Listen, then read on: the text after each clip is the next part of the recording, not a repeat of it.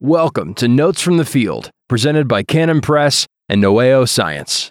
For all your homeschool science needs, be sure to check out noeoscience.com. That's N O E O science.com. N O E O science.com.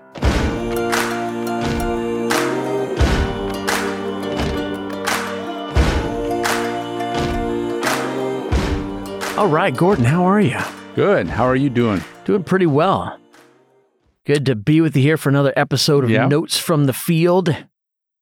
And you know, one thing I've found over the years, and definitely in, in chatting with you, I think I've I've picked up the same thing is as as Christians, as as people who are interested in in God's creation, biologists, creationists, we we really like to spend an awful lot of time in the garden. Mm-hmm.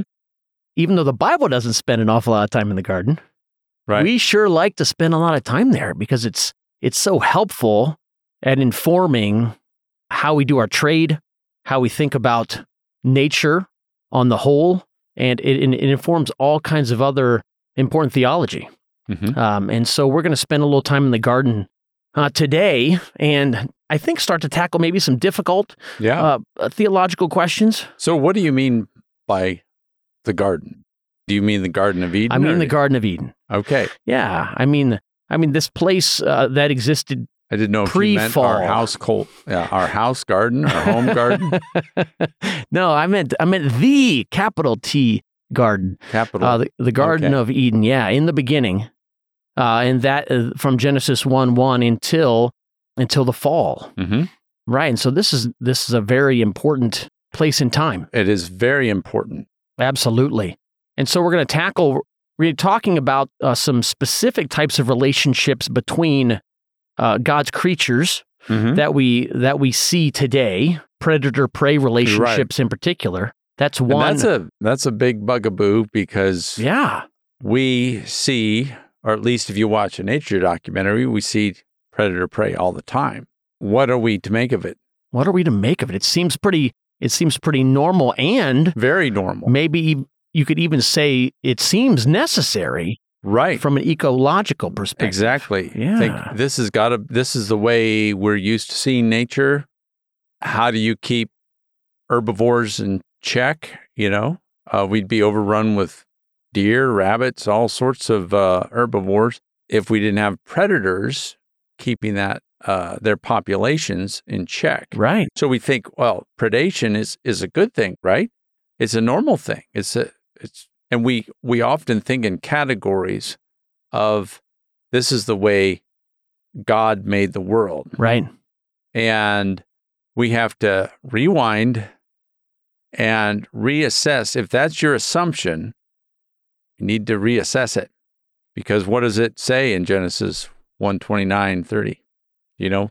or was that one of the verses you were going to read? Yeah, I'm going to open to it right now. Genesis 1, 29, and 30. Yeah. Good thing. Good to have your Bibles handy here for the show. I'm sure you guys have your Bibles not, handy. not for a always Of, a Bible study, but no. when we're talking about nature, the way we see nature today is going to have some implications on how we view what nature is supposed to be. right. Just because it's the way it is now doesn't mean that's the way it was, and that's Right. not the way it's supposed to be.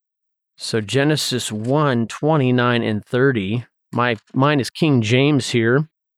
And God said, Behold, I have given you every herb bearing seed which is upon the face of all the earth, and every tree, in the which is the fruit of a tree yielding seed.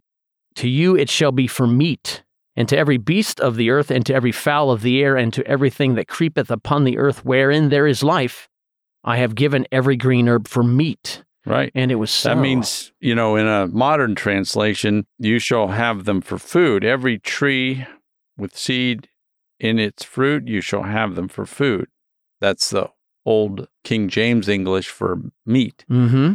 Every beast of the earth, and to every bird of the heavens, and to everything that creeps on the earth, everything that has the breath of life, I have given every green plant for food. And it was so. And God saw everything that he made, and behold, it was very good. So we see there in those verses that not only plants and fruit and various plant products, whatever seeds, fruit, that's what our food was. Now you might be a Soy Bacon- milk, almond milk. you might be a big meat eater. You know, you might be a meat lover's pizza lover, but and we can't. Sometimes we, especially if we like burgers and bacon and all of that, or both, we can't even imagine right, a vegetarian kind of life. right. But we have to remember God is bigger than our imagination. And he can, I mean, a vegetarian might think, oh, I'm totally sated with whatever, but meat eaters just can't imagine it. And uh, God, before the fall, that was what we had to eat. And in fact, that's what everything, all the animals had Right. to eat. And uh, so we need to like think outside our box. Definitely, and and I think uh, to be to be honest, a, a good sized chunk of the world's population still has that type of diet. Yeah. I walked for a few years in the vegetarian's footsteps, and uh, and am now a meat eater happily again. Right. Um, but this isn't. It's not even actually that atypical. Uh, Mhm. it is for for our culture right. here where we live. Right. Yeah. So that's what he gave at first for food. And then after the fall, in Genesis uh, 9 3, well, 9 2, I'll back up. The fear of you and the dread of you shall be upon every beast of the earth, and upon every bird of the heavens, and upon everything that creeps on the ground, and all the fish of the sea. Into your hand they are delivered. Every moving thing that lives shall be food for you. Hmm. And as I gave you the green plants, I give you everything. So basically, God opens up the menu after the flood. He really expands the menu.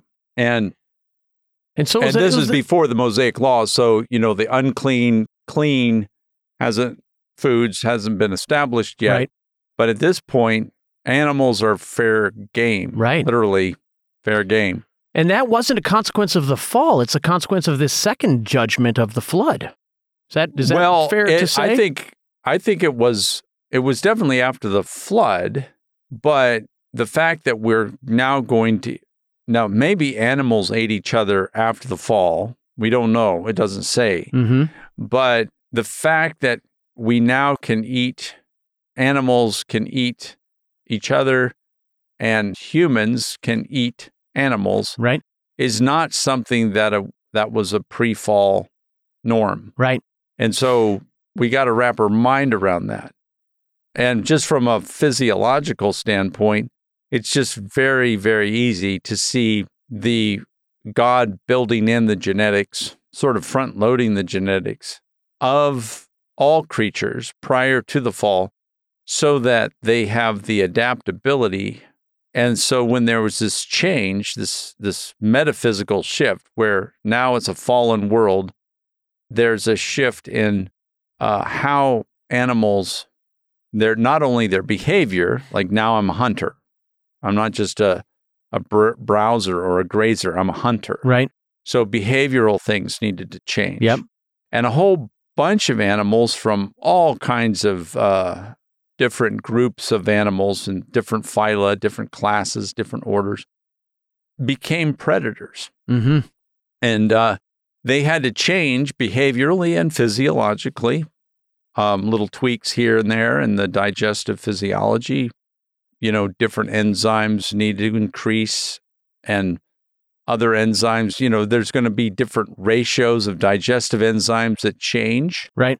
In the digestive physiology. Different bacterial flora. yeah. Um, And, and uh, then, and behavior, obviously Right. and also prey. We think, well, the prey didn't change at all. But no, there's all sorts of defensive strategies. That probably Now, I'm not saying they radically shifted, but maybe they looked similar, very, very similar. But yeah. now, whatever they looked like before the fall, now there was adaptive, um, there was an, a need. Say, let's say they were camouflaged before the fall, just for fun. But now there's an adaptive advantage Right. to being camouflaged Yep. to protect uh, prey species from being eaten. And all not just camouflage, but defensive postures, uh, using horns, using antlers to defend from predators, or having, you know, in biology, you learn a lot about how prey species often have eyes on the sides of their heads. So they have almost a near 360 field of view. Mm-hmm. So they're they're able to see a whole lot more. No, that's a really interesting point. And so and so natural selection, along with this remarkable genetic diversity the Lord gave to these in, into yeah. these kinds, has allowed for some some speciation, for some refinement refinement. within kinds. Now, I think they were still morphologically, meaning their shape, Yep. was probably still recognizable. I think a, a lion was a lion Right. before the fall. Right. It wasn't a wildebeest before. No, it, it looked like a lion, and it may have had teeth like a lion. Yeah. and still, you, you may have seen your cat or your dog munch on grass, just you know, keep things regular, or or just the roughage that they need. You know, bear. I mean, bears are omnivores, Right. but I mean, grizzly put on a lot of weight in the early season, right? By doing and a vast majority of their diet's plant matter. yeah, plant think matter and there a lot of grass. I mean, we Yeah. normally think of bears maybe Sedges eating berries, but you just can't sustain a big bear. Sometimes you go to a berry patch, you just don't get enough to even sustain you, Right. Let alone a big grizzly bear. Right. A lot of grizzly bears will eat a lot of grass. That's a great point, and I think an, an interesting idea to to think about is that in a blade of grass, there's enough of the nutrients necessary for life exactly. and the amino acids necessary for life. If your digestive system is designed for it, we anything could live off of grass. I grass. mean, look at yeah, look at cattle. I mean, yeah, look at all that look how big they get off they of get grass. big and they get beefy, and they and they're just eating grass. Isn't that amazing? And uh, Yeah. so all it takes is just a lot of cool biochemistry, microflora in their gut. Yeah. Um, and you're set with and there's some lemurs, I think, some primates with pretty massive canines right that are vegetarian. some baboons that it's not necessarily very, indicative of being a carnivore. Yeah, very big canines that look, for all practical purposes, like an uh, a carnivore. Right. and they're just um, herbivores. So, yeah, so that's sort of laying the groundwork. And I think we need to think about that a bit. And there may be all sorts of questions that arise in your minds, like, how does that work? You know, how, if there's no predator prey relationships, how do you keep, how do you keep the prey species in check Right. and all of those things?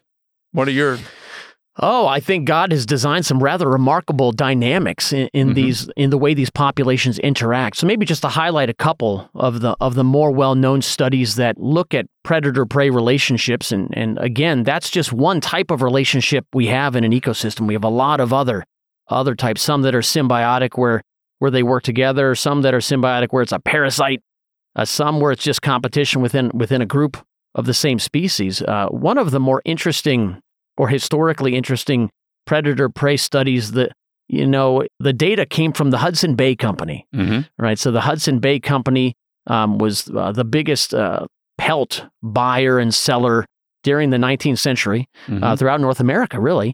And they kept really good tabs, really good tallies of the pelts they received. Um, and so those started, those pelts started to serve as a data source for this, what became, when you look at it this way, a long running uh, study, a, lo- a longitudinal ecological study. And they compared, going from about 1850 to uh, 1970 or so, compared number of snowshoe hare pelts to number of lynx pelts per year that came through the company. Mm-hmm. And uh, if you if you take those numbers and map them out on an XY graph, Right. uh, of course you're going to have to account for the the numbers of the hares being much greater than the numbers of the lynx, But you have Mm-hmm. you have your time on the X and you've got your numbers of pelts on the Y axis, and uh, you, you They'll oscillate. yeah, you see this really remarkable oscillation, and- and we'll color the snowshoe hare uh, population uh, curves or growth pattern in red and the lynx in blue, and so you can look at them side by side. And of course, the snowshoe hare population numbers are much higher. Uh, they reproduce rapidly. Right. Uh, they they can their food source is is a veg, vegetable matter, um, and so they they reproduce quickly. They have short lifespans. and that that keeps their numbers always kind of pushing up. Um, but what you notice if you look at these growth curves is that you see you follow maybe one or two of these spikes in the population of these snowshoe hares. So when the hare population gets really high, gets really high. what happens to the lynx population? Yeah, you see a little bit of a lag effect, and maybe the next season or season after, you see the peak of the lynx population. Because there's a lot of All of a sudden, food. there's a free for all, and there are more than enough snowshoe hares to go around for the lynx. The lynx are going to produce more. They're going to be able to feed their young more satisfactorily. Those Mhm. young are going to survive to reproduce, and their population It goes peaks. up. So you see this rise in snowshoe hare. And then as the lynx population starts to enjoy the bonanza That's right. of snowshoe hares, their population goes up. But then when their population goes up, what happens to the snowshoe hare? Yeah, the snowshoe hare population declines. Right. And so and then when that declines, what happens? the lynx population declines. It's this beautiful mm-hmm. cycle, and Yeah. they're they actually are keeping each other in check, right. and that uh, that has remarkable downstream consequences for the rest of the ecosystem. Mhm. All of the all the other species in that ecosystem are connected in some way to that Right. cycle. So uh, this this is the way the world works now, and we Right. can say this is you know, given a fallen world, this is a great way that God has in His sovereignty has balanced nature. But how, from just someone, some junior high kid says, "Hey, though, if they only ate plants, then the snowshoe hare and then the lynx, you know, didn't eat snowshoe hares." what will happen is that the snowshoe hares will be overpopulated and there's no predator to keep them in check. Right? Um, what, what, what's your, have you thought through that? I haven't thought through that very very thoroughly. Okay. Yeah. What well, here's think? my, my thinking. And this, again, this is thinking out loud yeah. is, uh, that, well, number one, we, we don't, we know that God foreordained the fall. So it was not like it was a Wasn't big a surprise. It wasn't a surprise. Yeah. God, it, the lamb was slain before the foundation of the world. So God knew that the fall, it was right on, it was on schedule. Yep. And he knew it, even though man was completely responsible for this big, um, this big plummet Sin into entered- sin. sin and entered the sin world. entered the world. Yeah. But someone might say, was there a non-fall contingency? You know, was there if if Adam didn't sin, What would things what, be like? What, what what would things be like? We can run that scenario. We can we can hypothetical situation. And in in one sense, that hypothetical will be reality in the new heavens and the new air. Uh, So yeah. it's not a unreasonable question. Yep. Even if it wouldn't have happened back in the Garden of Eden. But the the thing is, even if Adam and Eve did not sin, it's not God is the one who is infinitely wise, infinitely intelligent. And he wanted everything to reproduce and fill the earth. It says, uh, be fruitful and multiply. Now, it doesn't say be fruitful and over multiply. Right. Um, you know, we would be up to our ears in snowshoe hares, and, you know, everything would reproduce if they were all eating plants, and then we'd just be, you know, wall to wall everything. mm-hmm. And we couldn't even move because everything is just.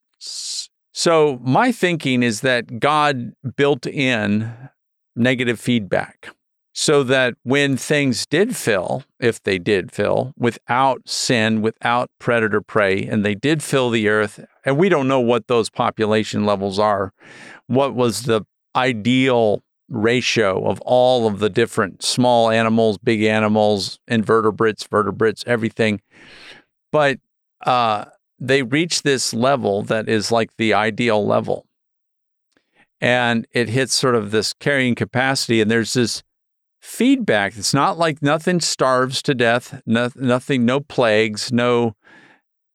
You just have this feedback mechanism that says shut down reproduction. Yeah, the estrus cycle's going on hold. Everything goes on hold and nothing gets old and there's no reproduction. Now, we normally l- like the thought of reproduction because, well, puppies are cute and kittens are cute. And, but if everything is in perfect health and perfect, I mean, just the lion is lying down with the lamb and there is no disease, no overpopulation, perfect self maintenance of all animals.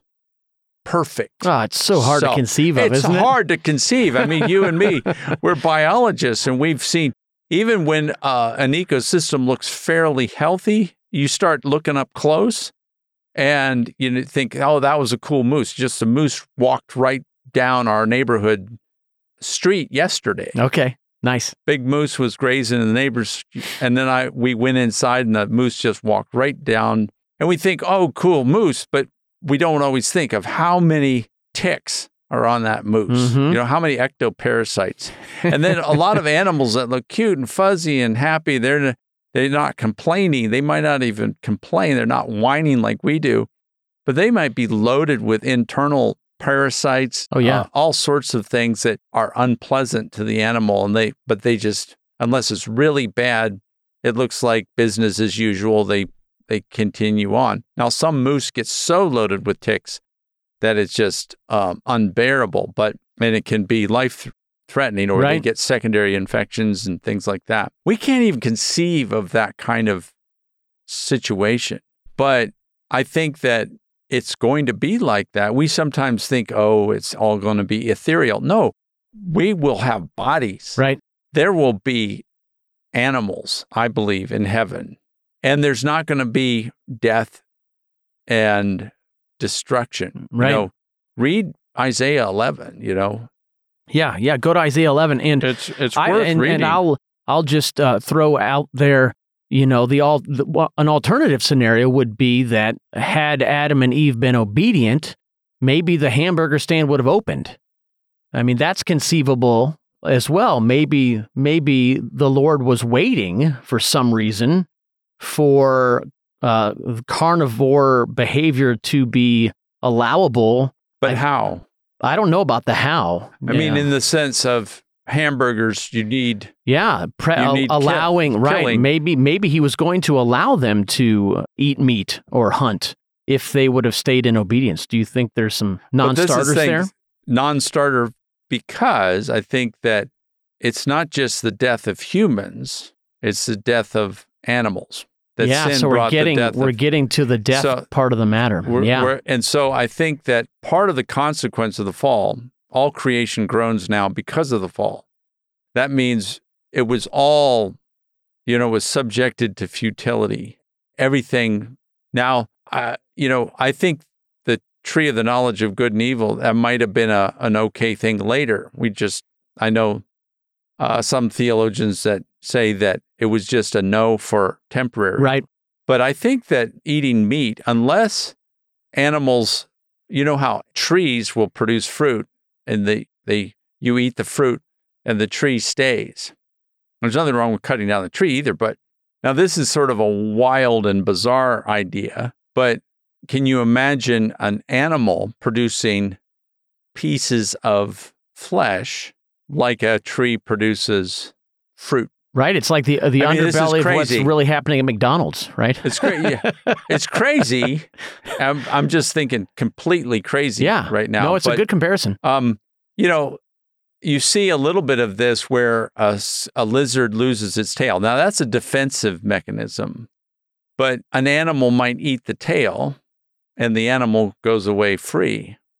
So one animal's nourished with animal material, but the animal didn't die. Right. So, you know, would there be a situation where in a non fall where certain anatomical butt offs, Hard to conceive of. hard to conceive, Doesn't, that, it doesn't Yeah. sound. It doesn't sound. po- doesn't It doesn't, doesn't sound like it would work. it doesn't sound right. No, it doesn't. But I'm just throwing it out there. No, I- God could make an animal do that. Just like a fruit tree can make a thing that plucks off. So, do we are are there texts you would send someone to when they have that question? Uh, a friend recently asked me the question: Is so is are we just talking about human death, or are we talking about all animal death when I we think talk it's about very the I think it's very clear that it's all uh, all death Okay. because from Romans, all creation groans, all creation subject. When you see animals suffering through predator prey, and when you see coyotes rip the skin off of a a, a fawn, Yeah. I mean, you could say, well, there's a there's a less cruel way of killing prey, but no matter how you look at it, even though we watch a nature doc in Fascinated Horror, we see a croc taking a zebra or a wildebeest down, and we go, "Whoa, that was cool," you know. Right. And and we sitting in the comfy in our comfy homes, sipping a mocha, Right. uh, watching a wildebeest being taken down under the river, we go, cool. Yeah. Well, would you like to be the wildebeest? Right. Is this wildebeest enjoying this experience? Yeah. No, he's. It's not. They're not just furry robots. Right. They've got. They've got um, pain. They've got.